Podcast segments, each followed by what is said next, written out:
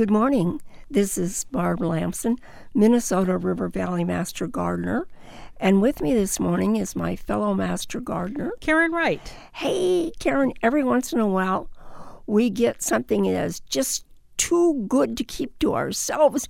We want to share it with the rest of the world. And that happens to be an upcoming meeting at the State Hosta Society.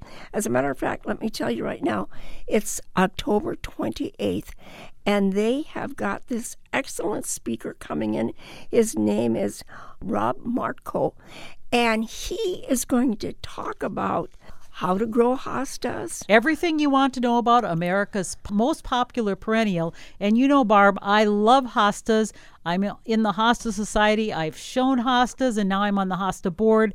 And let me tell you, they are an awesome perennial because they do so well up here in the north. Yes, they do. As a matter of fact, it's not just here. They grow well all over as long as they're getting some shade. People in the South, though, they are amazed when we, when I went to the national convention. Barb, it was funny because they would look at my leaf and said, how did it get so big? Because they have all that heat, and hostas don't like all that heat, so No. they they can't grow them as big, Nope. and and they're just not as luscious as we have. So we're very fortunate in that manner. You know, we always want to know what's the new trend? What are the hybridizers doing? And this is one of the things that Rob's going to be talking about the new trends in hostas. And I suspect that they're going to be talking more about hostas in containers because more and more people moving into townhouses. They're probably not able to garden at all. They're not allowed to. And so all their plants are going to be those that they raise on their patio. So I suspect that might be it. Another trend is the red petioles and the purple petioles, where Yes. that means that's the part where the stem that goes up from the leaves, and in some of them even have the color into the leaves. So they've got some that with more reddish looks on the leaves and more purplish looks on the leaves, because generally hostas are green and they might have like a white edging or a yellow edging or even the streaks, and that's of course always an ongoing trend. But the other thing they've been breeding for are new flowers because generally the flowers are eh, you know they're nice but so now they're getting even prettier flowers on them. I don't have a lot of hostas. I got rid of mine because I had so many problems with slugs. Oh. And I just decided life was too short for this. But there were some that I just couldn't part with. And one of those was Rainbow's End. That's my favorite, and it was a 2021 hosta of the year, by the way. Right. The rainbow's end is just all. It's like streaked. It's got all these beautiful. It's almost like looks like a rainbow of different green shade.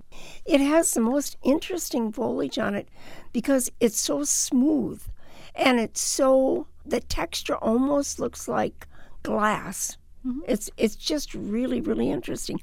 You know, there are over 4,000 varieties of hostas, Barb. Yes. So when I had the Hosta tour at my place this summer, and I have 200 some varieties, and some people say, "Whoa, that's an awful lot," but you know, really, that is nothing. And I've met people Sure. and gone on tours that, of people that have 1,700 different variety, and I mean, it's like a collector's thing where you have so many things to choose from, and it is so amazing. And you know, you can still be planting these into the fall. They're hard to kill. I know some people say you should cut them off, and you really shouldn't. You should let No. them grow, and they will get the what the, they call the end of summer ugly, so they might look bad.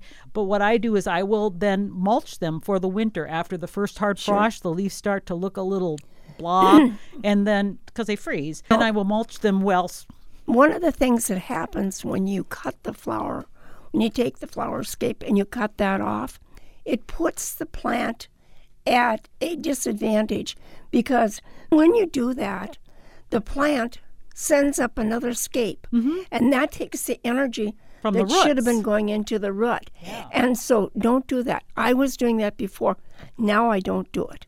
Right. Do you mulch yours for the winter as well? Yes, yeah, everything gets mulched. Yeah, And after the first frost, though, is when you do that. yeah, right. You have to wait. And if you do have hostas in pots, you can't just leave them out in the middle of nowhere. No. You have to bury them in the soil so they don't get that freeze and thaw or mm-hmm. they don't get like water sitting in them because they can get crown rot so easily. Sure. So I know I've got some that's in pots. Actually, I'm going to be taking it out and I'm actually going to plant them in the soil or I'll bury the pots in the soil. Yeah. You know, if you just dig a row, you can just put a whole line of things in there, just making sure that you cover it over the so no part of the pot is sticking out then Right. because you're right.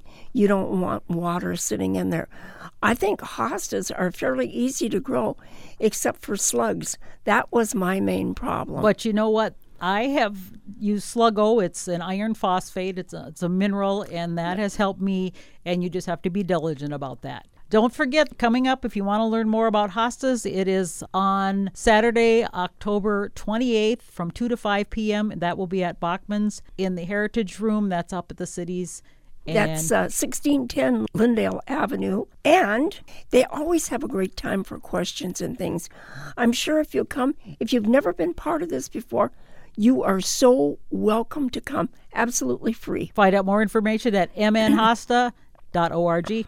If you want any kind of information, contact the Extension Service. This is Barb Lamson, along with Karen Wright. wishing you happy gardening.